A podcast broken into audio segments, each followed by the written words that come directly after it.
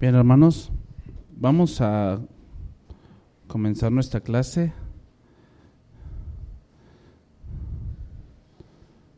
de la primera carta a los tesalonicenses. Espero eh, este día ya terminar esta carta para que pasemos a la segunda, ¿ok? Primera Tesalonicenses capítulo 5, verso 12, ahí vamos a iniciar. Ahí vamos a iniciar, ¿ok? Primera Tesalonicenses capítulo 5, verso 12.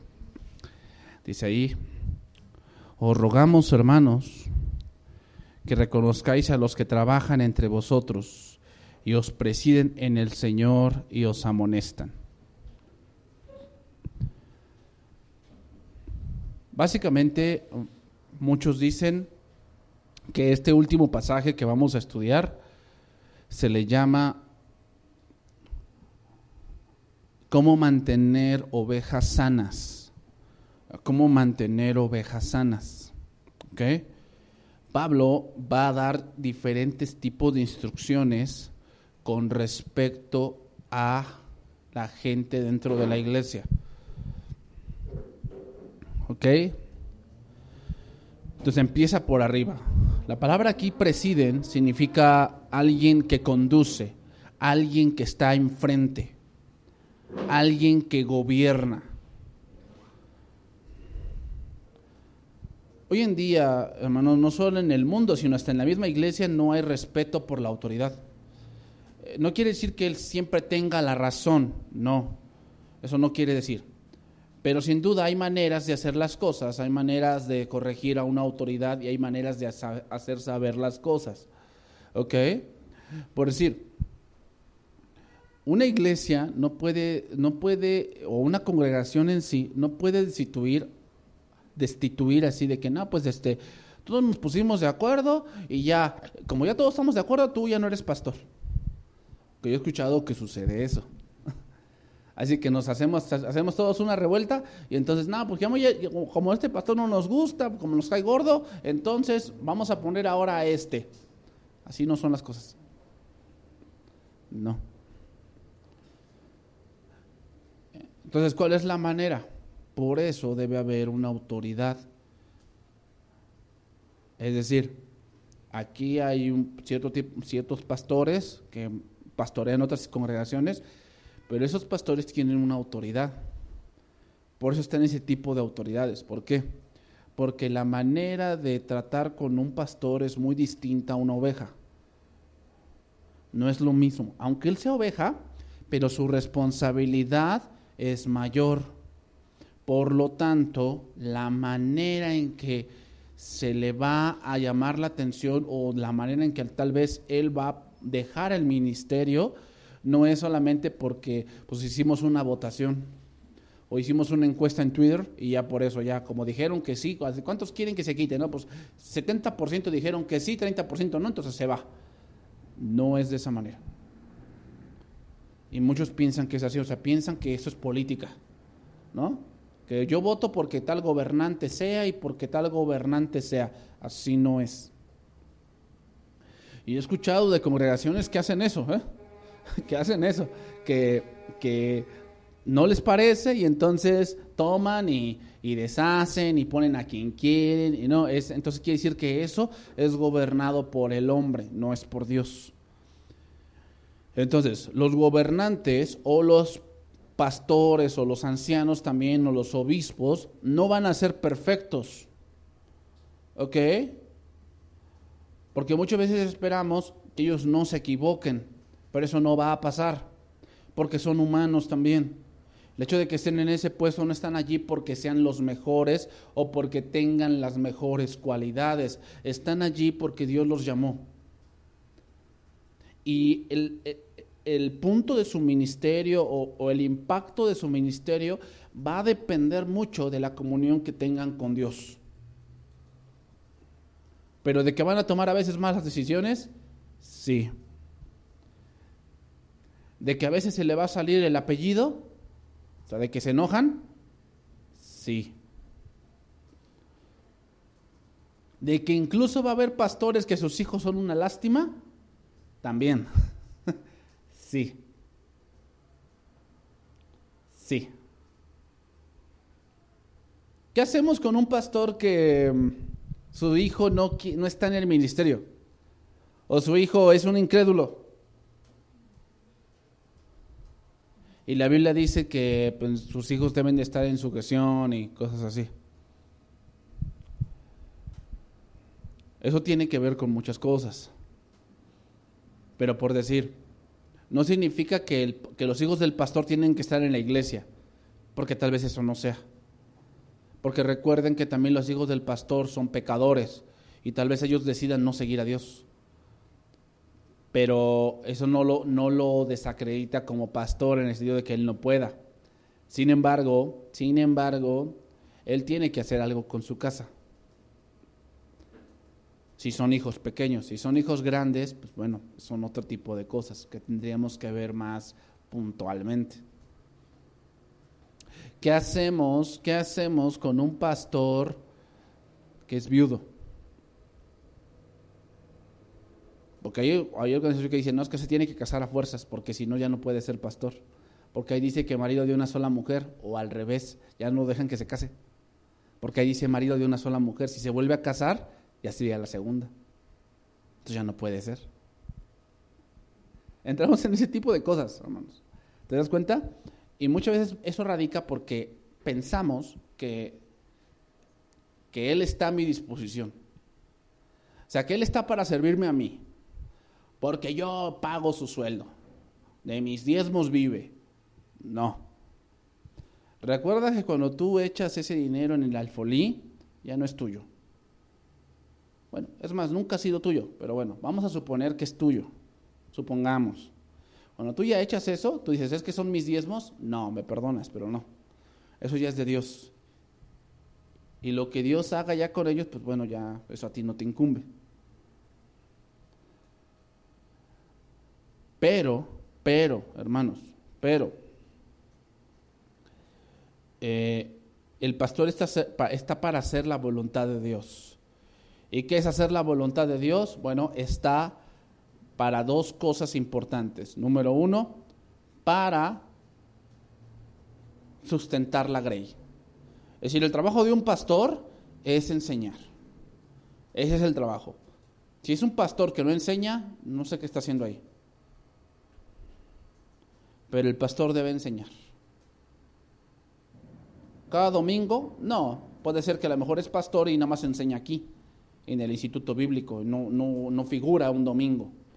Tal vez no, pero enseña, porque esa es la parte que él debe de hacer. Eh, pastorear no significa apapachar, significa dar alimento. Él tiene que estudiar, él tiene que buscar, él tiene que investigar, tiene que buscar revelación, hermanos. Revelación especial. Recuerden que hay dos tipos de revelaciones. Revelación general, que es la que vemos todos con las nubes, los montes, los valles, las cascadas, los lagos, esa es revelación general. Revelación especial es cuando la palabra de Dios te es descorrida el velo y el Espíritu Santo te descorre el velo y te enseña un misterio que está allí, pero que no entendías. Eso es revelación. El pastor debe buscar revelación. El pastor debe buscar la voluntad de Dios y la voluntad de Dios no se hace por el sentir, se hace por el buscar las instrucciones de Dios.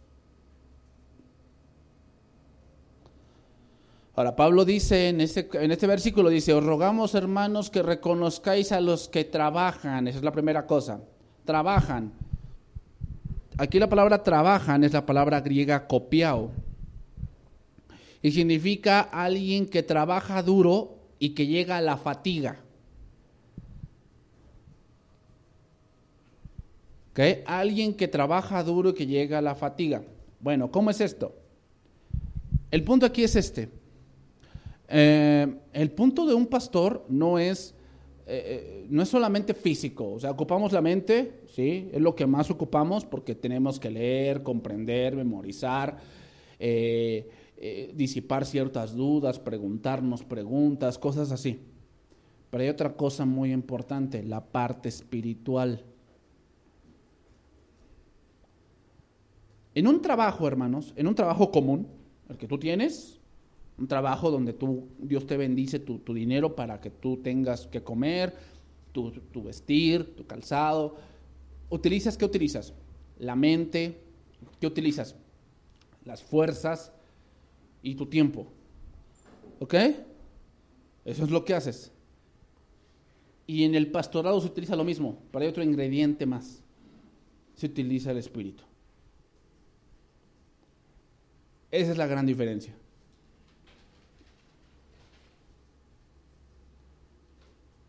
Entonces, cuando un pastor no está en el espíritu, ¿qué quiere decir en el espíritu?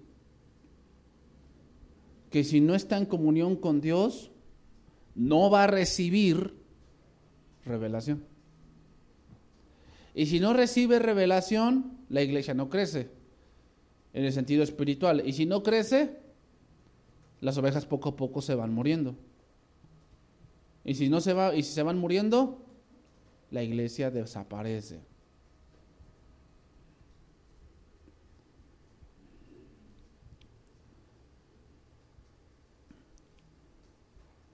El Señor está diciendo que el ver por el rebaño de Dios, que el estudiar la palabra de Dios y que el exponer la palabra de Dios es trabajo. No, porque nada, pues el pastor no hace nada. Este, pues bueno, tal vez no. Muchos dicen, es que yo haría, yo sí haría lo que él hace. O sea, ay, tanto que él hace. Pues yo nada más lo veo que está en la computadora. Está ahí sentado, unos cuantos clics, y yo nada más veo que tiene letras allí y lo, lo está mirando, y está leyendo, y está viendo. Yo nada más que veo que hagas eso. No, pues eso hasta yo lo hago.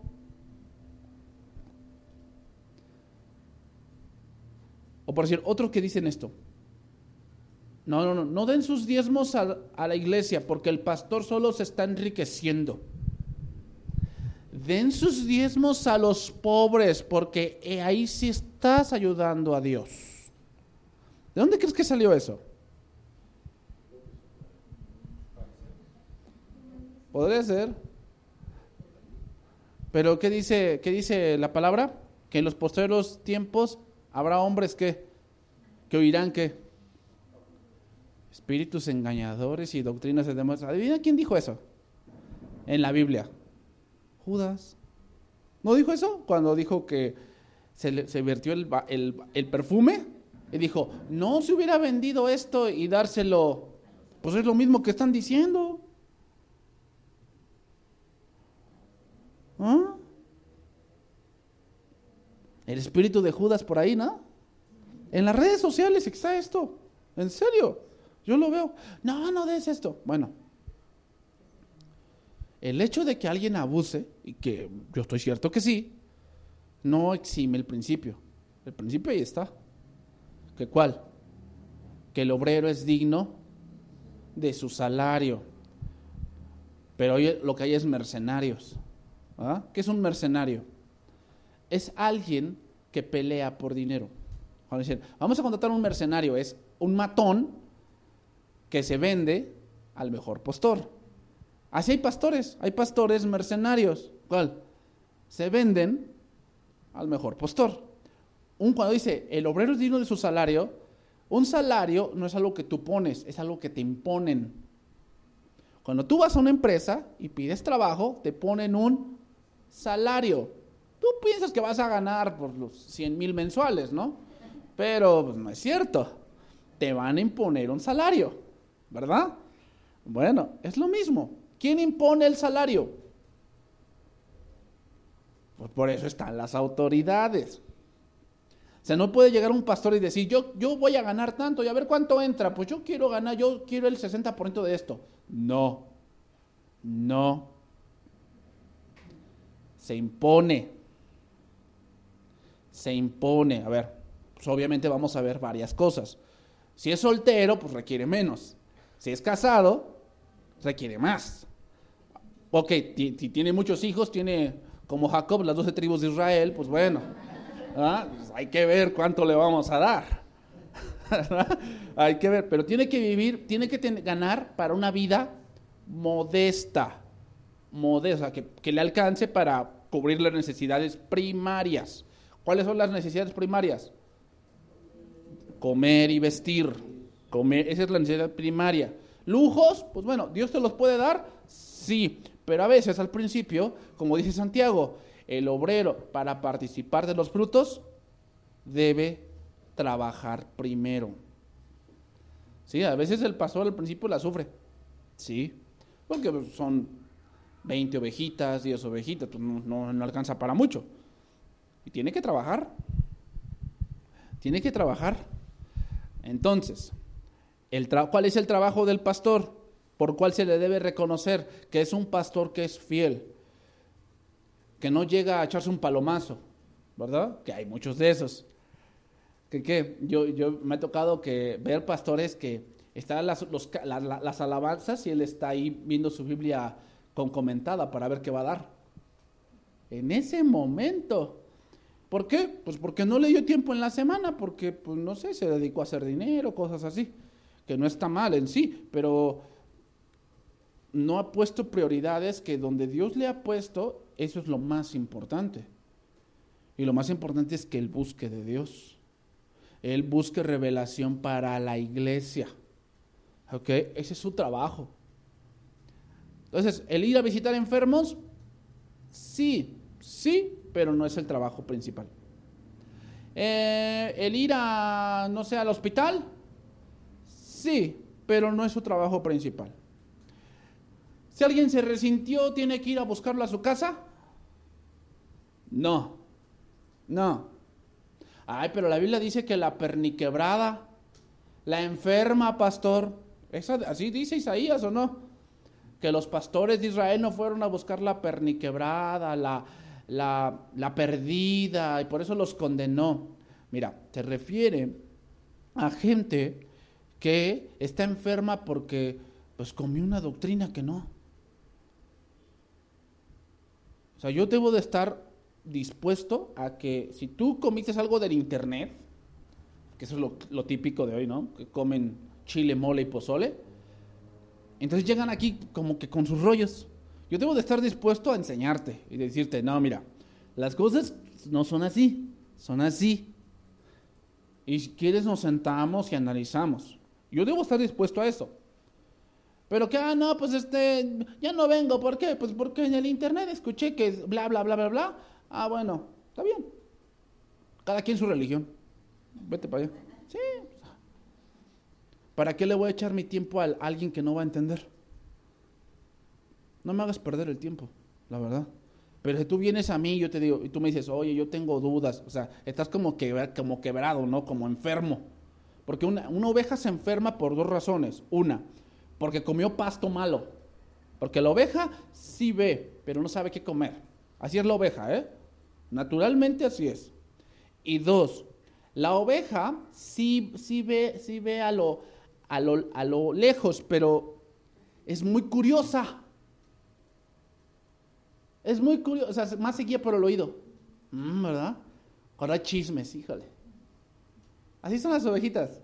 Seguían por el oído. Entonces, eh, ahí, ves a la ovejita en lo natural. La ovejita está así y escucha un riachuelo por allá y va a ver qué es. Entonces ya fue a ver, ah, pues es agüita. Y voltea y ya no sabe dónde anda. a esas son las que tenemos que buscar. ¿Cuáles? Pues las que tienen dudas. Que andan como que pues, dudosos de que si estoy, si soy cristiano, si no lo soy. Ay, pastor, es que fíjese que volví a pecar en esto y yo dudo que yo haya nacido de nuevo. A esas hay que animarlas. Pero las que hacen una revuelta, son rebeldes, aquí por ellas? Y yo te voy a preguntar algo, ¿Jesús iba por los fariseos? Si se arrepentían, sí. Pero acaso no, pues a ver, fariseos, son rebeldones, pero ya conviértanse. ¿Te das cuenta? A veces queremos ser más misericordiosos que Dios. Donde Dios te dice hasta aquí, tú dices, ay no, Señor, hay que darles más chance. Y a donde Dios te dice que sí tienes que ser más misericordioso, eres bien implacable, ¿no? Ese tipo de cosas tenemos que entenderlas. Pero entonces, ¿cuál es el trabajo del pastor? Mayor, enseñar. Tiene que enseñar. Entonces, ¿cuál es el trabajo del pastor? Darle de comer al rebaño. Ese es el mayor trabajo que tienen los pastores. El escudriñar la palabra de Dios, el buscar la voluntad de Dios para la congregación que él está pastoreando. Ahora, muchos dirán, bueno, eso lo puede hacer cualquiera. En cierto punto sí, sin embargo, hablando espiritualmente, no. Hechos 20:32. Hechos 20:32. Aquí está Pablo hablando con los de Éfeso y les dice, y ahora, hermanos, os encomiendo a Dios y a la palabra de su gracia, que tiene poder para sobreedificaros y daros herencia con todos los santificados. Ni plata, ni oro, ni vestido de nadie he codiciado. Antes vosotros sabéis que para lo que me ha sido necesario a mí y a los que están conmigo, estas manos me han servido en todo os he enseñado que trabajando así se debe ayudar a los necesitados y recordar las palabras del Señor Jesucristo que dijo, más bienaventurado es dar que recibir. Cuando hubo dicho estas cosas, se puso de rodillas y oró con todos ellos. Entonces, el trabajo del pastor es enseñar, buscar la voluntad de Dios, escudriñar las escrituras. Ese es el trabajo del pastor. Que, muy, que algunos no lo hacen, pues sí, también hay de todo. Pero el hecho de que algunos no lo hagan no quiere decir que todos no lo hagan. Otra cosa, tú sabes que cuando tú llegas a cierto grado, por decir, están las licenciaturas, las ingenierías, luego siguen los posgrados, la maestría, doctorado y luego sigue el postdoctorado, que es como una actualización. Bueno, hay pastores que no se actualizan. ¿A qué me refiero? A que no buscan más. Piensan que ya lo saben todo. Ya tengo 30 años de ministerio, ya, ya soy todólogo. No, no. Ese es otro punto del trabajo del pastor. ¿Cuál? Debes seguir estudiando. Aunque él es el pastor, es un estudiante también. No lo sabe todo. Ese es un error que, en mucho, que muchos han caído. ¿En qué? En que como pues ya, no, ¿qué me vas a enseñar a mí si yo ya tengo 15 años? Envanecimiento y eso va a hacer que tú caigas. Seguimos ahí, 1 Tesalonicenses 5:12. Que reconozcáis a los que trabajan entre vosotros y os presiden en el Señor. Significa los que dirigen con autoridad, es decir, el pastor que Dios ha puesto tiene una autoridad delegada por Dios. Pero para dirigir se requieren muchas cosas, no solamente voz de mando. ¿eh? O sea que, no, quizás es lo que yo digo. Y, y si no quieres, si no te gusta, pues vete. Ahí está la puerta muy ancha. No, no, no. También se requiere sabiduría, se requiere ciencia, se requiere dirección divina, se requiere discernimiento, se requiere misericordia. Recuerden lo que Cristo dijo. Vayan y aprendan lo que significa misericordia quiero. O sea, hay veces que hay que tener misericordia. ¿Qué es la misericordia? que yo me pongo en el lugar de la persona.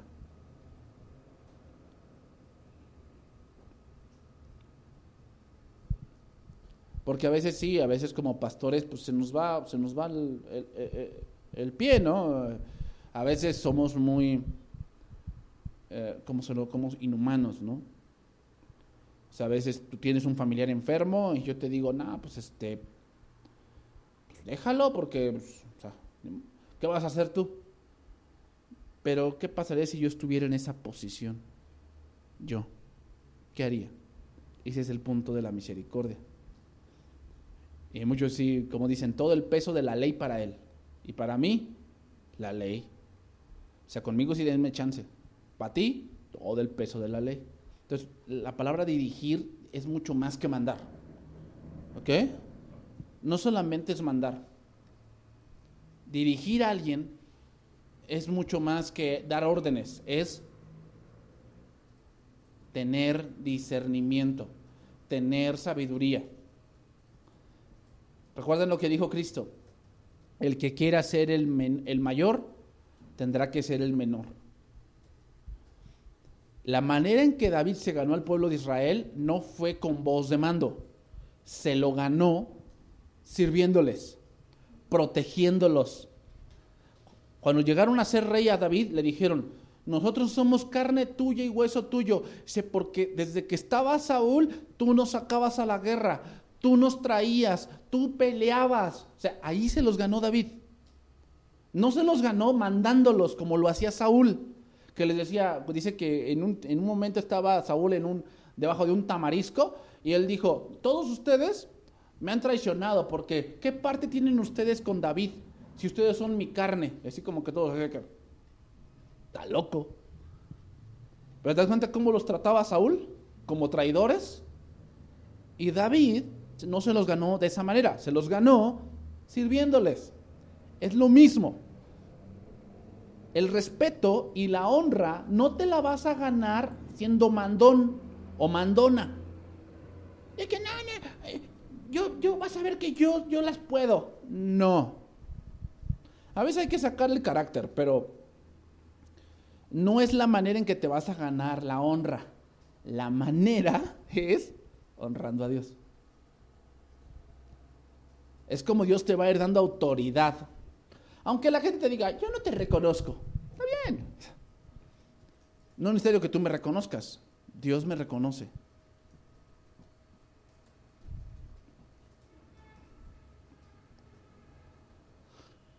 Luego sigue también los que os amonestan. Aquí la palabra amonestar significa poner algo en la mente, advertir y también significa regañar. Yo creo, hermanos, que esto es una de las cosas que más difícil es de hacer. Ya que la gente hoy en día tiene el punto de que nadie le tiene que decir nada. Nadie le tiene que decir cómo debe vivir su vida o cómo debe estudiar. Nadie le tiene que decir. Entonces, que yo llegue y que le diga, oye, estás mal. Oye, razona. Oye, la manera en que estás traduciendo ese verso está fuera del contexto. No es verdad. No, tú quién eres, que ay, ¿a poco tú sí sabes? Ay, eh, dime tú dónde estudiaste, cosas así. Entonces, eso es difícil, hermanos. Entonces, no solo se requiere que sea buen orador, se requiere que conozca principios bíblicos, que tenga conocimiento de la palabra de verdad, porque ¿cómo vamos a amonestar a alguien si tú no conoces lo que estás diciendo? No podemos ser ciegos, guías de ciegos, hermanos.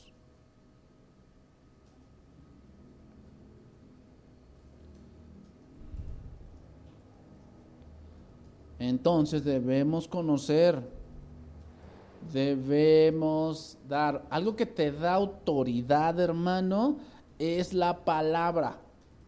Cuando tú vas y vas a amonestar a alguien, tú le dices, oye hermano, mira, esa manera en que tú tienes de hablar no es muy buena porque es una manera soez de hablar. Y él te va a decir tal vez, no, pero hay estudios que dicen que los que hablan así son más sinceros. ¿Eh? O sea, yo estoy dando un argumento científico. Entonces, ¿tú qué le vas a decir? Sí, pero la Biblia dice, eso te da autoridad.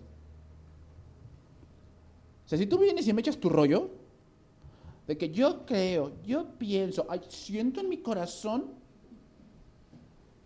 yo te voy a decir, yo te voy a decir, pues no sé, a lo mejor lo que sientes en tu corazón es colesterol. Eso es lo que a lo mejor sientes. ¿Te das cuenta? Pero cuando tú dices, es que la Biblia dice, ah, si lo dice, si lo dice, esa es la autoridad máxima. ¿Mm? Y ahí, ni fu ni fa, o sea, así lo dice. ¿No? Entonces, por eso cuando a mí me dicen, es que bueno, es que, ¿cómo vamos a traer a la gente si no, pues no, no evolucionamos? Yo escuché esa palabra una vez en la iglesia. La iglesia tiene que evolucionar. tiene que acoplarse a los tiempos. Y yo le dije, ah, sí. ¿Has leído la, la historia de cuando Israel hizo el becerro de oro? Evolucionaron, ¿no? Le llamaron Jehová al becerro. O sea, no se habían hecho un ídolo de Egipto, no. Se habían hecho un ídolo, un ídolo así parecido, pero le llamaron Jehová. O sea, bajaron la imagen del Dios invisible en imagen de aves y de cuadrúpedos. Ahí. Eso fue lo que hicieron. Y le llamaron Jehová. ¿Evolucionaron? Pregúntales qué les pasó. ¿Te das cuenta? O sea, ellos sacan sus rollos. Y cuando tú sacas la Biblia y la Biblia te respalda, tú tienes la autoridad porque Dios te está respaldando. El problema de hoy es que no sabemos la Biblia y queremos amonestar según lo que yo creo. Ay, es que a mí no me educaron así. No sé cómo te hayan educado. No lo sé. Ay, no, es que mi abuelita, ella, ay, no, ella dieron todo un amor. Y no, no, yo, yo siento como que aquí son muy ásperos. son muy sin amor. Ese es otro problema. ¿Me das cuenta? que muchos piensan que el amor es que yo no te diga nada. Pero no tomaste ese tipo de pensamiento del mundo. Lo tomaste del mundo. Porque el mundo eso piensa, ¿no? ¿Tú piensas que lo que sientes por ese hombre es amor? ¿Tu hombre con hombre? Sí, sí, porque el amor es de Dios. Dios es amor, ¿no? Y si Dios me puso esto, es de Dios. No, entonces hay gente que sí cae. ¿eh? Yo pensaba que no caían, pero sí caen. Sí caen y se la creen. ¿Cómo refutamos eso? No, tú no tienes, tú no sabes lo que es el amor, porque para empezar, 1 Corintios 13 dice que el amor no hace nada indebido. Eso es algo indebido. O sea, el amor nunca va a ir en contra del mandamiento divino. Eso es lo que tú sientes, no es amor. Bueno, eso es lo que tú dices, no. Yo no lo digo yo, lo dice la Biblia. Entonces, esa es la máxima autoridad. Y fíjate, es, es interesante, pero aún la gente del mundo, ¿por qué crees que atacan tanto la Biblia? Porque saben que es la máxima autoridad. Lo saben. Pero ¿cómo vamos a amonestar en la palabra si no la sabemos? Entonces te vas con el yo creo, yo pienso, yo sentí, como que algo me movió. No, sabes, pues, los tacos que te echaste y te dio así como un retortijón. Y entonces pues, algo te movió. Seguimos ahí, 1 Tesalonicenses 5:13. Dice, y que los tengáis en mucha estima y amor por causa de su obra. No, no, hombre, ese bórrenlo. ¿Cuál estima? ¿Ah? Traducción viviente dice, ténganles mucho respeto y de todo corazón demuéstrenles amor por la obra que realizan. No, hombre, ¿a poco? Yo creo que ese verso hay que borrarlo. Aquí la palabra estima significa, es la palabra griega ágape. Haga pedazos a su hermano. ¿no? Ah, ¿no? no, no, es afecto o benevolencia. Es decir, habla de respeto, de estar conscientes del trabajo que ellos realizan y de lo que tendrán que dar cuentas ante Dios, hermanos. O sea, fíjate, ¿tú qué problemas tendrías? A ver, tú tendrías a lo mejor el problema de tu persona, ¿no? Porque tú mismo a veces eres un problema con tus rollos que traes aquí, ¿no? De que será, no será, le gustaré, no le gustaré. ¿Será este trabajo o no? ¿Esta escuela o no? ¿Esta carrera o no? Ahí tienes tus problemas, tus rollos. Luego sigue el problema con tu mamá. Me entiende, es bien mandona, bien gritona, ella ya vivió, e-, ella no sabe lo que yo siento, no me entiende. ¿No? Luego sigue problemas con tus compañeros. Me hacen bullying, ay, es bien payasa, ay, es, es, él, él es bien este, aguado. Ya tienes, empiezas a tener problemas. Luego tienes problemas en la iglesia.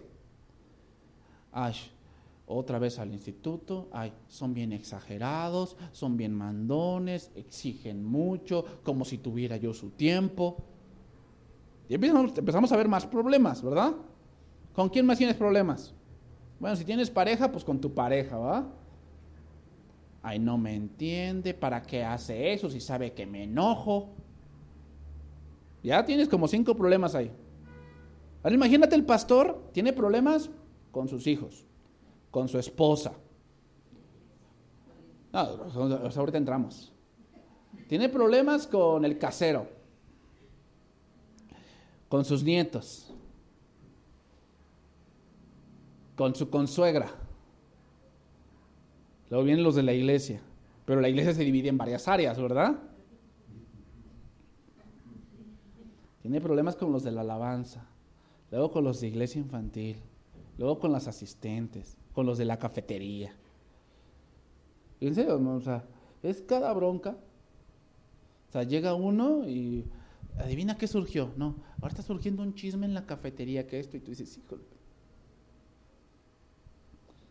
Y ya pasa un tiempo, ahora está surgiendo un chisme en la alabanza. Y tienes que ir a ver a la alabanza. Y luego ya pasó el tiempo, ahora está surgiendo un chisme en los sugieres. Y empieza otra vez, híjole. Y falta, no, he mencionado el último, con él mismo. Porque él también es persona. Él también tiene anhelos. Él también tiene necesidades. Pero, eh, ¿sabes cuál es el, problema de ser pastor? Que es un trabajo donde se camina solo. Porque tú no puedes confiar ciertos problemas a ciertas personas. Hay problemas que son muy fuertes y que te los tienes que quedar tú. Que tienes que ir a Dios y orar y decirle, Señor, no puedo con esto, no sé qué hacer. Porque a veces la gente no es digna de confianza. ¿Por qué? Porque al rato ya lo sabe cualquier persona. ¿Te das cuenta? O sea, en eso no nos ponemos a pensar. O sea, yo me pongo a pensar en mis problemas. Yo voy con el pastor y le digo, pastor, deme un consejo. Ok, el pastor te lo da y te dice esto y esto y esto. ¿Quién le da un consejo a él?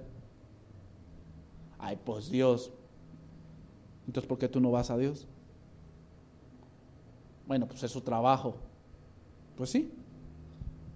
Pero te das cuenta que es un trabajo a veces muy ingrato. Porque tú tratas de hacer un bien y la gente te paga con un mal. O sea, a veces nosotros tratamos de ayudar a gente. Tratamos de decirles, oye, agarra la onda. Así no son las cosas. Y la gente en un momento le ayudas y después te da la espalda. Es un trabajo ingrato, hermanos. Y a veces de eso no nos damos cuenta. Yo veo por mí. O sea, tú dices, es que yo no, yo tengo problemas. Él también. Él también tiene problemas. Él también tiene a veces tristezas. A veces, a veces queda nada más que llega en la noche y se pone a llorar. ¿Por qué? Porque es tanto la bronca que hay no le queda más que eso. y aquí a veces podemos venir y dar una cara, o sea, decir, pues aquí no, aquí no tiene que ver mis problemas, o sea, mis problemas tienen que quedar allí. Yo aquí me paro y yo tengo que dar lo que tengo que dar. Pero a veces tengo broncas. O a veces yo, he visto pastores que su esposa está en el hospital y él está predicando. Y así es. Así es. Y que no puede estar ahí en, la en plena prédica chillando, ay, mi esposa, sí, tiene el dolor, pero aquí no te puso Dios para que te quejaras. Tus quejas déjalas allí. Ponte aquí y predica la palabra. Punto. No, es así. Y se oye medio como que hay bien, bien insensible, pastor, pero así es. Segunda Corintios 11:23. Dice ahí, Segunda Corintios 11:23 dice, ¿son ministros de Cristo? Como si estuviera loco hablo. Yo más. En trabajos más abundantes, en azotes sin número, en cárceles más, en peligros de muerte muchas veces. De los judíos cinco veces he recibido cuarenta azotes menos uno.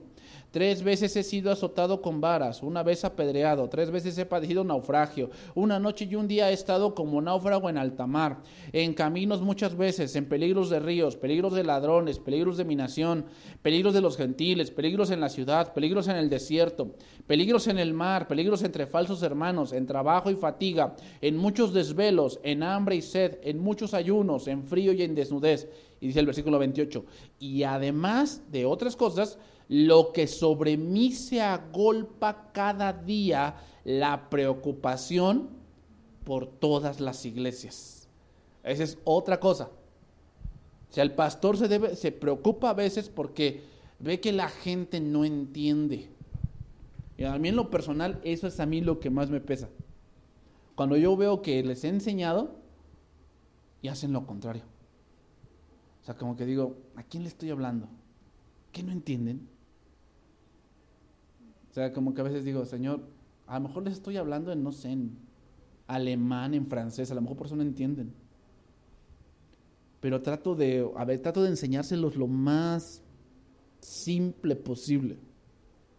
Y a veces ves que la gente no entiende. Y eso, hermanos, es un pesar. En serio, para el pastor.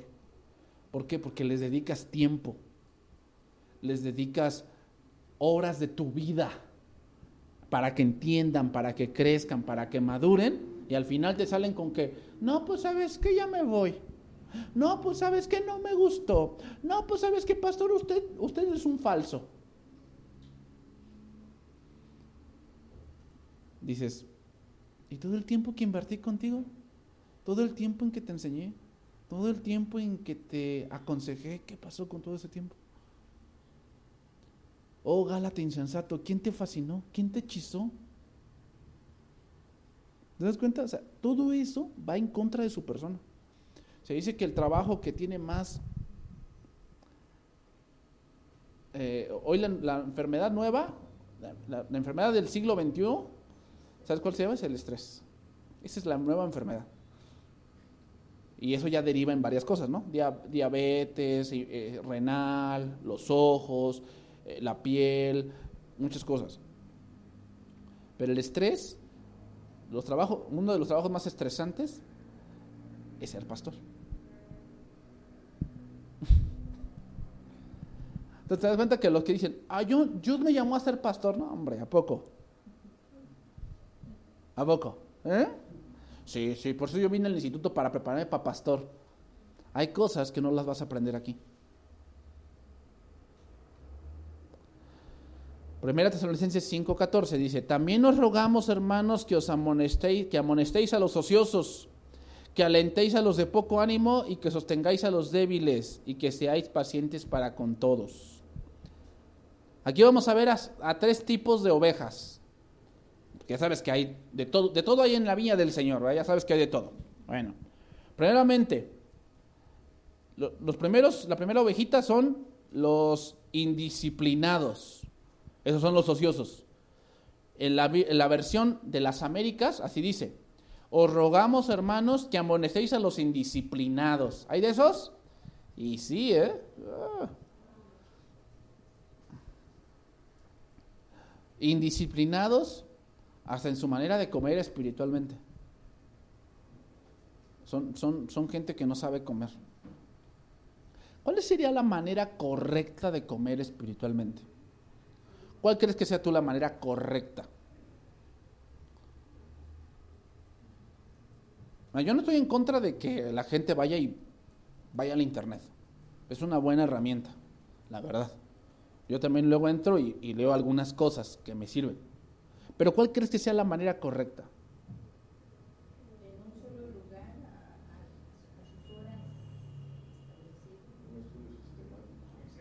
primero exegético e, y sistemático, que las dos cosas son, son buenas. ¿Ok? Entonces, una cosa importante, no es lo que yo quiera escuchar, sino lo que debo escuchar. ¿Ah? No es lo que quiero escuchar, porque hoy los cristianos se rigen por modas. Ay, estoy enamorado. Entonces ya ves que su, Facebook o su Twitter está lleno de la pareja ideal, el amor de Dios en el hombre, el amor de Dios en la mujer, la belleza espiritual de la mujer, porque eso es lo que ahorita la trae, la trae loquilla. Después, al otro rato, ya empieza, no, pues le cae mal a alguien, entonces ya, este, el resentimiento en Dios, cómo combatir a la ira, cómo combatir esto. Entonces dices, El problema es que no cambian. O sea, te dijera, te metiste todas esas cosas, ok, ¿cambiaste? ¿Cambió tu manera de pensar? ¿Tu manera de actuar cambió? ¿Creciste? ¿Maduraste? ¿Conociste más a Dios? No, lo que hacen es sacar argumentos del por qué ellos se comportan de esa manera. ¿Tú piensas que eso te lo dio Dios? Ah, o sea, yo busqué algo en internet para revelarme. ¿Sabes quién hizo eso? Satanás. No me digas que te lo dio Dios. No creo. Y yo te lo digo porque yo lo hice. En el sentido de que yo busqué en internet, pero nunca me revelé. Yo quería conocer, pero no buscaba chile, mole y pozole. Lo que hacía era, ah, bueno, agarro toda esta pistola, Tú dices, ah, yo tengo falta de gozo. ¿Cuál sería la pistola que utilizarías para eso? Filipenses. Entonces, chútate todo Filipenses. ¿Cómo? Un estudio. Ay, tengo dudas de mi salvación. ¿Qué te chutarías para ahí? Romanos, Juan, Hebreos. Ay, yo quiero conocer más sobre cómo Dios pesa el corazón. ¿Qué, qué verías ahí? crónicas. ¿Te das cuenta? Ah, no, pues le pongo al tuyo. ¿Cómo se ve el corazón? Y ya te sale puros ahí. De ti, María, de Dopingüe, esta. ah, no, sí, poderosísimo. ¿Así le haces cuando vas a un restaurante? Agarras la carta y de ti, María, de Dopingüe. Molletes tocó. Cochinita pibil tocó hoy. ¿Así le haces? ¿Te das cuenta cómo somos indisciplinados? Hasta en un gimnasio. ¿Has ido a un gimnasio? Cuando tú llegas tienes una rutina. Y todo depende de si haces ejercicio, si no haces ejercicio, si no te vas a hacer un mal en vez de un bien.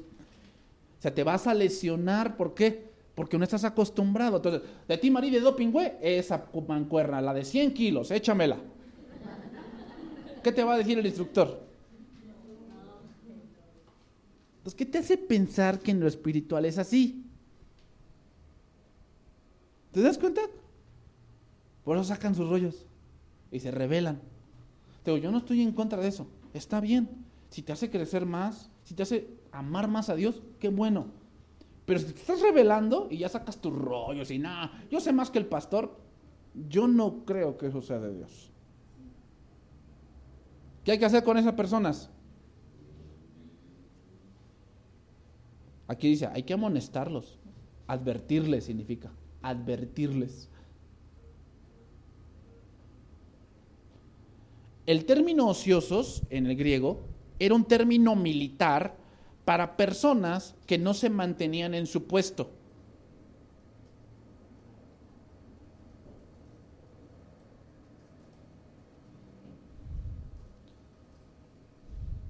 Entonces, ¿qué quiere decir, hermanos?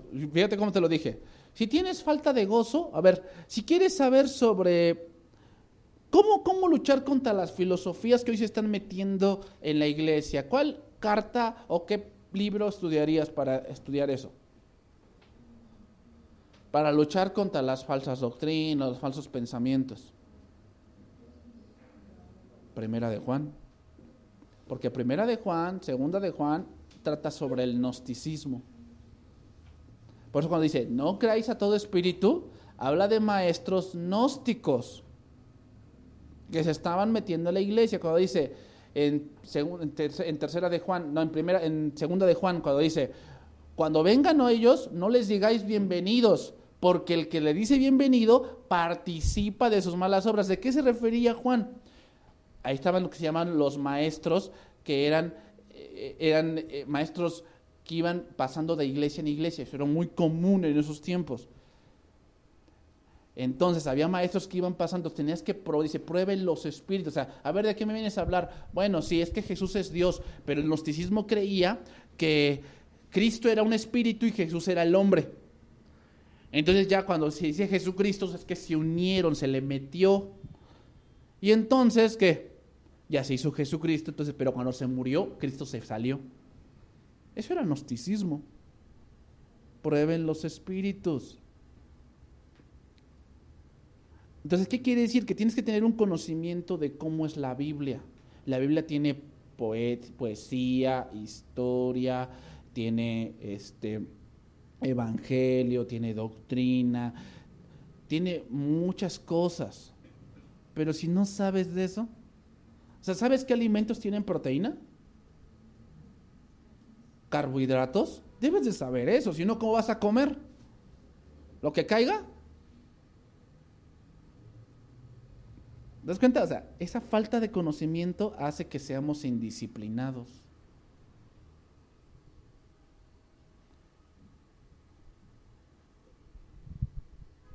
Los ociosos son aquellos que solo tienen el punto de ir a la iglesia, pero no participan, no quieren servir en ningún punto en la obra, no quieren ir más adelante con Cristo. Son calientacillas nada más, criticones y a la larga rebeldes. ¿Hay esas ovejitas? Ah. Dime si no. sí las hay. Son gentes que dirían, yo lo podría hacer mejor, pero no lo hacen. Son gente criticona, a la larga rebelde, que quieren minar el liderazgo. ¿Qué hacer con esas personas? Con los ociosos advertirles, ayudarles a entender y decirles las consecuencias que van a venir con sus acciones.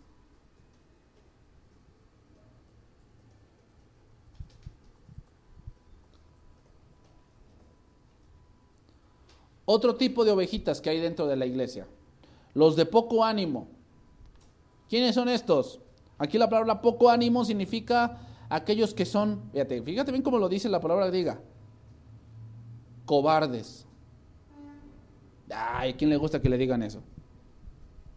No, a mí no, pastor, porque yo soy bien macho. Es más, pastor, si yo me hubiera enfrentado contra Thanos, yo lo hubiera ganado. ¿Ah? ¿Cuál cobarde? Bueno,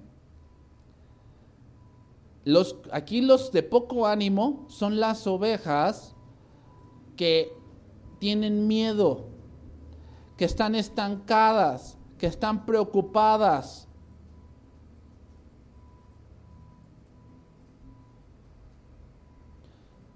En la iglesia hay, hay, cristianos que sí son, son muy aventados, la verdad. Son, son, gente que de verdad sí quiere. De verdad, o sea, se mete y, no importa que se equivoque, sigue adelante, ¿no? Y no importa, son muy animosos, la verdad. Pero hay otros que carecen de audacia para aceptar un ministerio nuevo eh, le temen al cambio.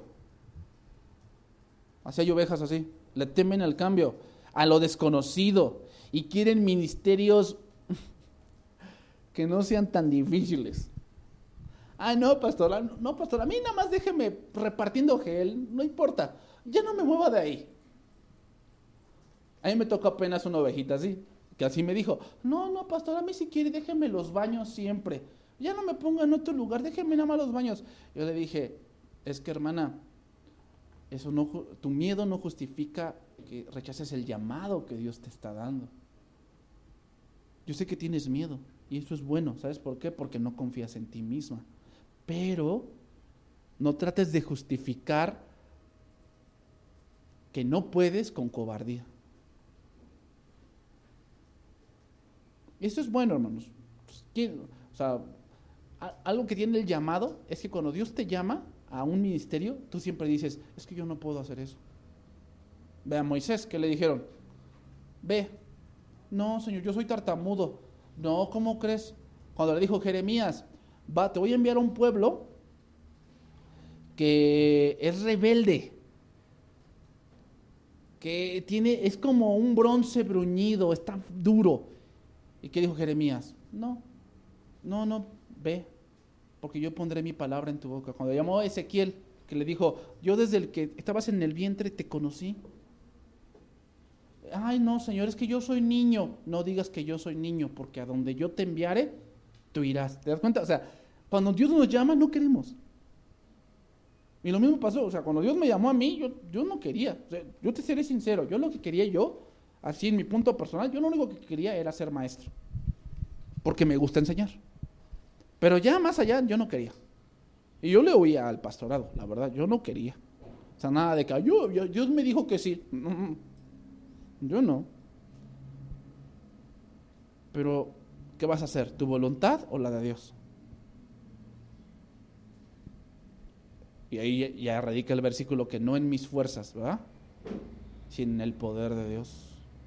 Pero no yo, sino la gracia de Dios conmigo. Entonces, ¿qué hacer con los que son de poco ánimo? Animarlos. Es decir, debemos enseñarles verdades bíblicas que deben imperar por encima de sus pensamientos. Te digo, por eso hay que saber la Biblia.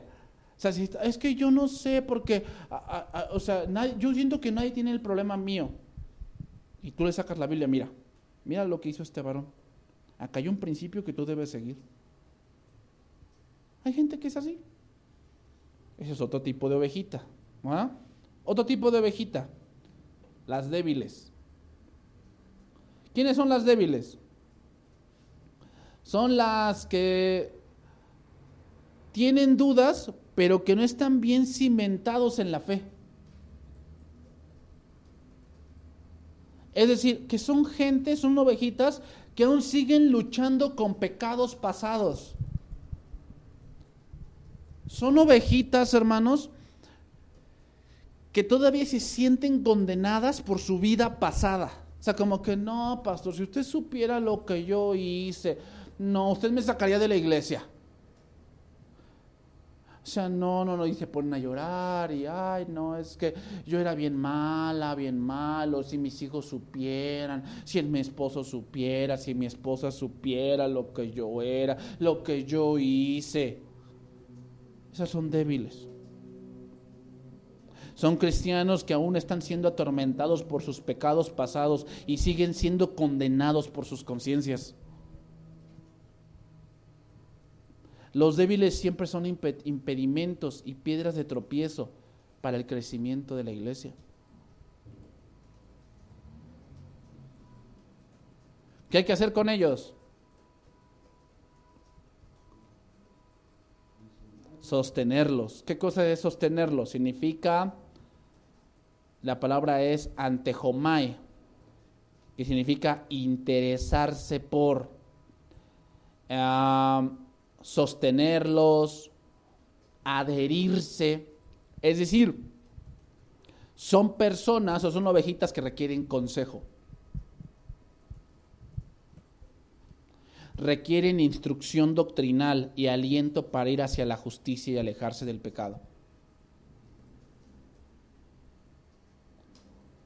Es decir, requieren, son ovejitas que requieren instrucción de ánimo, pero en un punto dado de que, mira,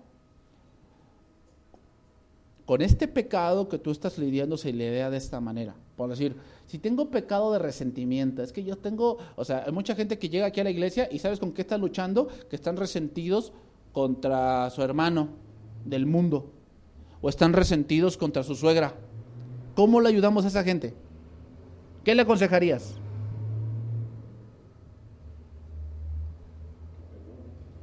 Sí, tú dices, perdona. Sí, ya lo intenté. Es que en serio lo intenté, pero algo pasa que cuando la veo me enciendo. Me enciendo y de verdad le quiero decir sus cosas que no sabes, pastor, lo que me hizo. No sabes, o sea, desde que yo era joven, iniciamos el matrimonio con su hija, yo vivía con ellos, no, me trataban de lo peor. O sea, me decían que era yo un arrimado, que era yo este un comelitón, nada más llegaba a comer, que ni me ganaba mi comida. Ay, pastor, y la verdad, o sea, la verdad me pegaron tanto que lo traigo aquí, ¿verdad? O sea, llevo varios años así. Entonces, cuando ya lleva varios años así es crónico. Entonces, lo primero que debemos hacer es que el problema de él es espiritual y tenemos que tratarlo espiritualmente. Entonces, lo que vamos a hacer es que primero él tiene que sanar su corazón, porque él tiene una herida allí.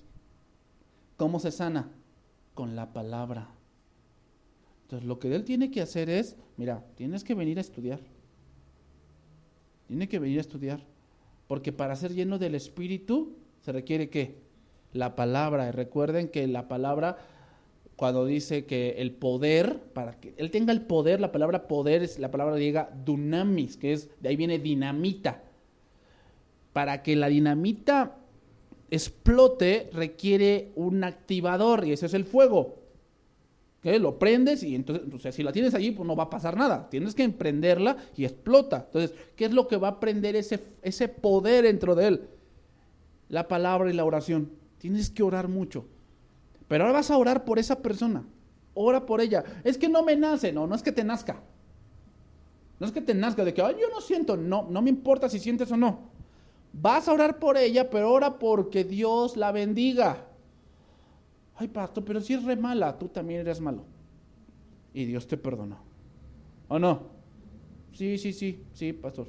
Bueno, entonces ora por ella. A lo mejor ahorita no la vas a ir a ver. No la vas a ir a ver ahorita, todavía no. Ora por ella, que Dios te sane, que Dios te quite esos pensamientos que tú tienes.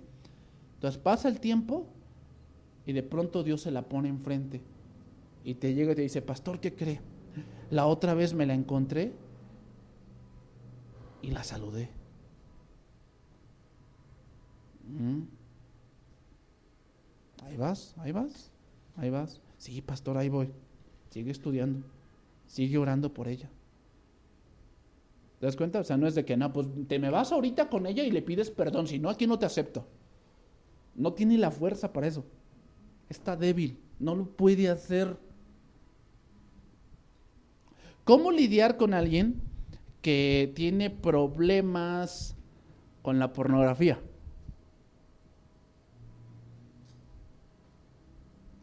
Porque eso es lo nuevo de hoy. ¿Cómo lidiar con personas así? Y tienen vergüenza y te lo dicen, pero ¿qué hacen?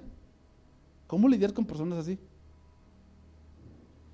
O sea, y es lo que, o sea, si te lo dicen a ti, no es para que, pues, y así vienes a la iglesia, no, te lo están diciendo a ti es porque están débiles. Quieren un consejo, quieren que tú los apoyes en algo. O sea, no es para que los condenes, es para que tú les ayudes. ¿Qué vamos a hacer con esas ovejitas? Darles un aliento doctrinal para que se alejen del pecado. Hermano, lo que tú requieres allí, el problema, ¿sabes dónde radica de eso? En tu mente. Necesitas renovar tu mente. Porque tú estás pensando que el sexo es lo máximo. Y no es cierto. Y como tú piensas así, pones esas cosas como una satisfacción para ti y necesitas renovar tu mente. ¿Cómo se renueva la mente? Romanos 12.2, ¿no? Os ruego, hermanos, para la misericordia de Dios, que presentéis vuestros cuerpos en sacrificio vivo, santo, agradable a Dios, que es vuestro culto racional. Luego, ¿qué dice?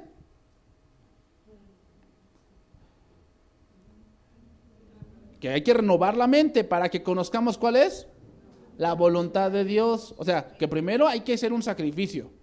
O sea, mi hermano, ten consciente que esto no va a ser fácil.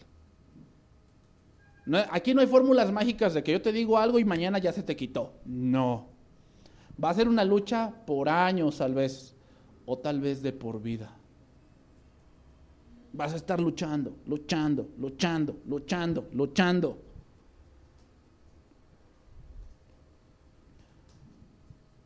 Pero entendemos esa, o sea, hay diferentes tipos de ovejas dentro de la iglesia. Y si una ovejita débil se te acerca y te dice, oye hermano, tengo un problema aquí, mira, me da vergüenza contarte, ¿qué, qué está esperando? Ayuda. Que lo sostengas, que ores por él, que le des un, una, un consejo doctrinal. No que vayas y lo acuses con el otro. Ay, la nueva que te tengo. Fíjate que fulanito. Y así canta.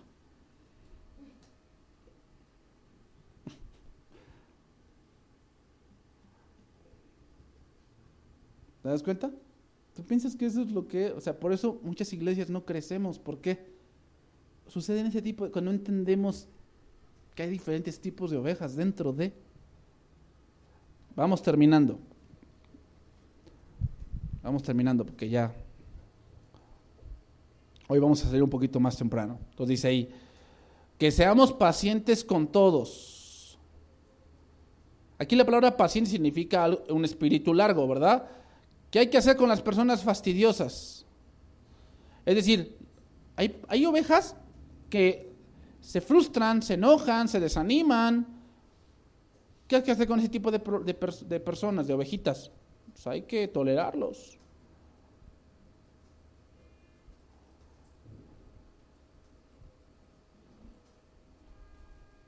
Porque hay personas, hermanos, hay ovejitas que se ve que no avanzan, que no cambian. Son personas que no crecen, que aún no tienen como primordial la obediencia a la palabra de Dios. Hay que ser muy tolerantes con ese tipo de personas, en verdad. Mirad que ninguno pague mal pague a otro mal por mal, ¿no? Tesalonicenses 5:15 dice, "Antes seguid siempre lo bueno unos con otros y para con todos." Aquí lo que es lo que está diciendo, que el creyente debe vivir de manera distinta al del mundo.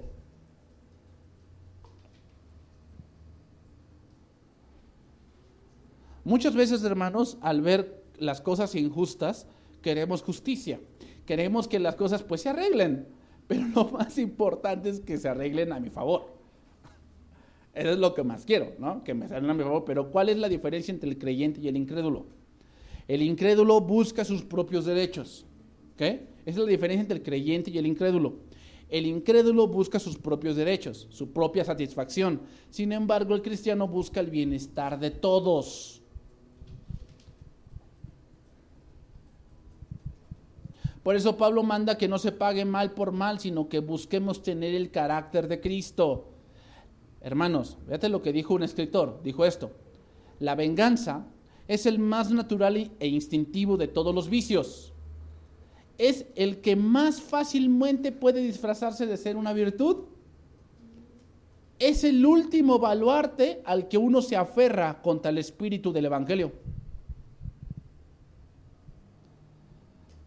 ¿Cuántas películas hemos visto, no? Es interesante, ¿no? Pero la, el nombre de los de Marvel, ¿cómo se llama? Los Vengadores, de venganza. ¿No? De venganza. El castigador dice, no, pues me voy a vengar.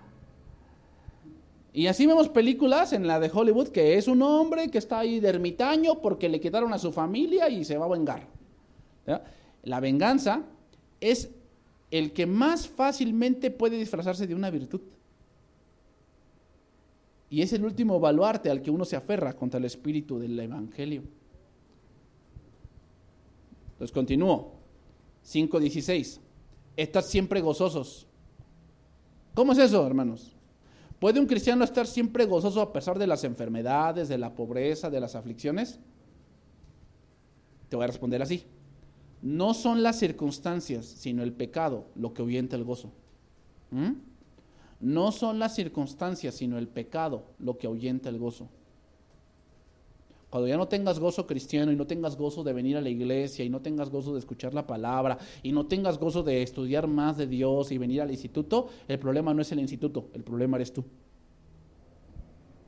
Porque ya sabes, el que no tiene gozo ya de venir a la iglesia, el problema es que el pastor, el pastor es un pelele. Es que todos son una bola de hipócritas. ¿Tú piensas que el problema es la iglesia? El problema eres tú.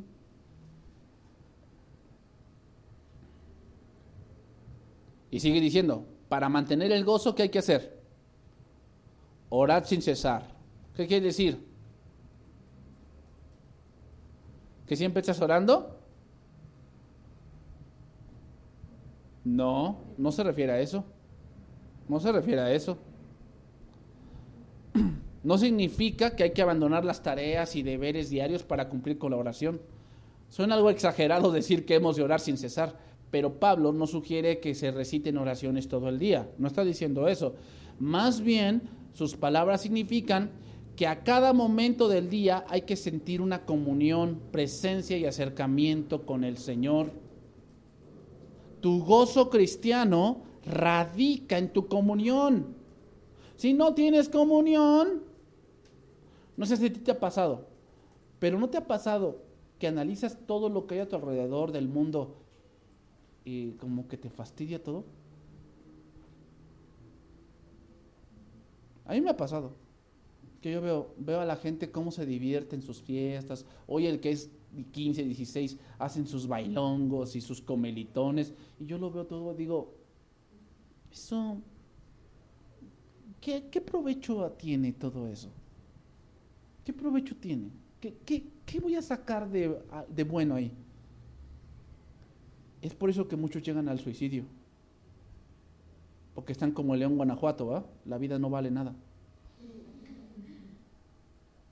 Pero ¿sabes por qué llega a ese punto? Porque no hay comunión con Dios. Es Dios quien le da sentido a tu vida. Dad gracias en todo, versículo 18, porque esta es la voluntad de Dios para con vosotros en Cristo Jesús. Aquí vemos dos pensamientos primordiales. Uno, ser agradecidos. Y dos, ver las circunstancias como algo de Dios cuales sean. Es difícil dar gracias cuando hay adversidad, hermanos, tribulación y problemas. Sin embargo, es cuando más debe brillar la gratitud. Más.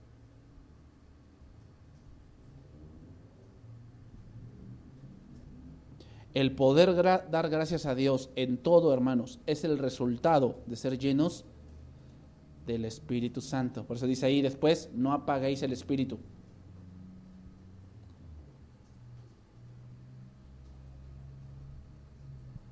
Hay dos ideas que brotan de esta parte, de no apaguéis el espíritu. Número uno, habla que muchos estaban ocultando su don dentro de la iglesia, porque no, eran tan, no era tan espectacular su don como otros.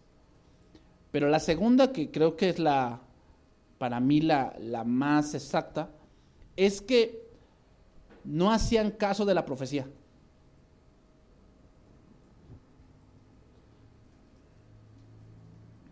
empezaban a desordenarse, luchaban contra las exageraciones que sentían, se sentían tentados a reprimir el movimiento del Espíritu Santo. Y tiene más razón esa por lo que sigue, no menospreciar las profecías. O sea, tiene más sentido por el contexto. Aquí menospreciar significa ah, reprobar, eh, estimar como algo menor. Entonces, ¿qué quiere decir apagar el espíritu? Apagar el espíritu significa que yo no hago caso de lo que Dios me está diciendo a través de las escrituras o que me está diciendo a través de la autoridad, lo menosprecio, estoy, estoy apagando el espíritu.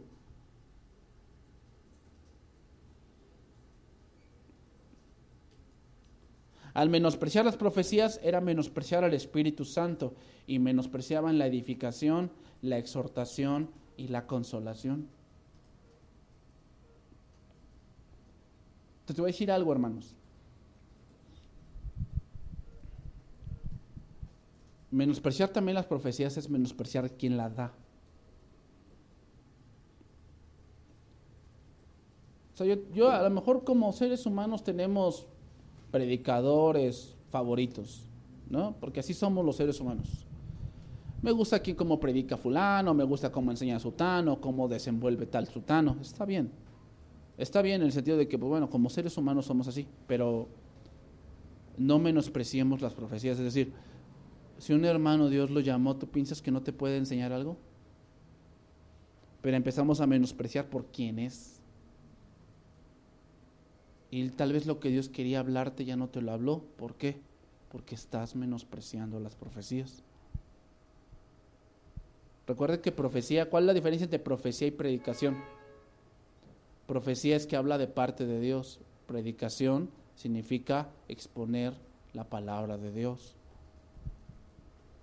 Profecía es hablar de parte de Dios. Predicación es exponer la palabra de Dios. Exponer significa traducirla, explicarla. Profecía es cuando alguien expone algo, cuando habla de parte de Dios, es decir, Dios me está diciendo esto, la Biblia dice así. Ah, bueno, expone algo, pero debemos entenderlo. Pero en la predicación se expone un texto y se explica. Por eso dice el versículo 21, examinadlo todo y retened lo bueno. ¿Qué debemos hacer? Examinarlo todo. Aquí la palabra examinar significa discernir. ¿Cómo vamos a discernir si no sabemos?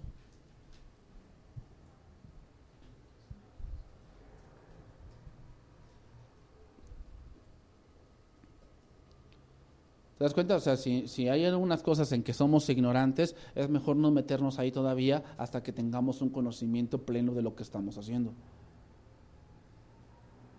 Pero es, es, es triste decirlo, pero ¿sabes dónde hay más ignorancia? En la alabanza. Hermanos, la alabanza no es un grupo de superclass, ni Bronco, ni los temerindios, no es eso de que se hacen audiciones y a ver, se busca un baterista. Si tú sabes tocar la batería, vente para acá, te necesitamos. ¿Tú piensas que es así? ¿Sabes cantar?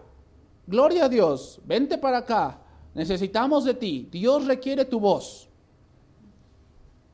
La, en vez de voz México, la voz Ibri, ¿no? No, hermanos, no. Antes de que te metas allí, requiere saber que la alabanza no es cantar, ni la adoración es cantar solamente. Te voy a poner un ejemplo. ¿Te acuerdas cuando el Señor mató a Usa? Cuando la, el arca.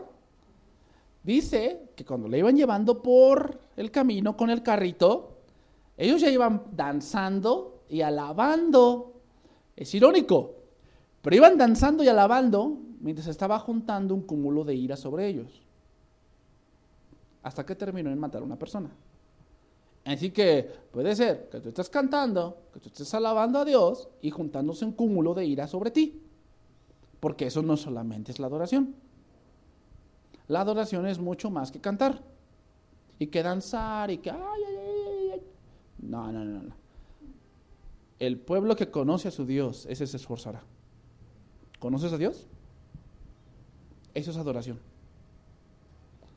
Y ahí es donde no entendemos. Entonces, ay, pues es que yo siento en mi corazón que la del taxi cristiano es de Dios. Examinarlo todo y retener lo bueno. Ay, sí, pastor, el reggaetón cristiano. Es que sí, pastor, o sea, o sea, si a esa iglesia le está funcionando de ya, ¿por qué a nosotros no? Entiéndelo, el arca no puede ir en un carro, tiene que ir a pie. Entiéndelo.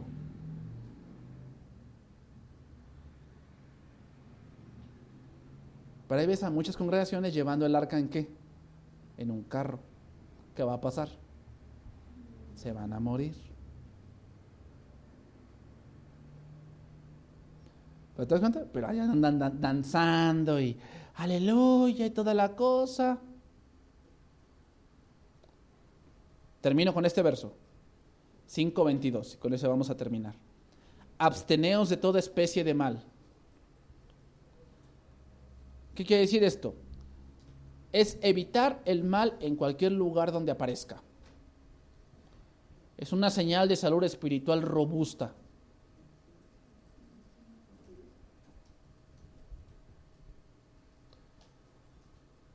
Esto, hermanos, ya alejarse de toda especie de mal, ya habla de un cristiano maduro. ¿Por qué hace un niño? No metas los dedos en el contacto, te va a dar un toque. El niño, parece que le dices, ah, mételos. ¿No? Parece que le dices, hasta que le da, voy. Y ya se pone a chillar, te dije. Pero ya un cristiano maduro ya sabe que pues, por ahí no es. Ya lo sabe.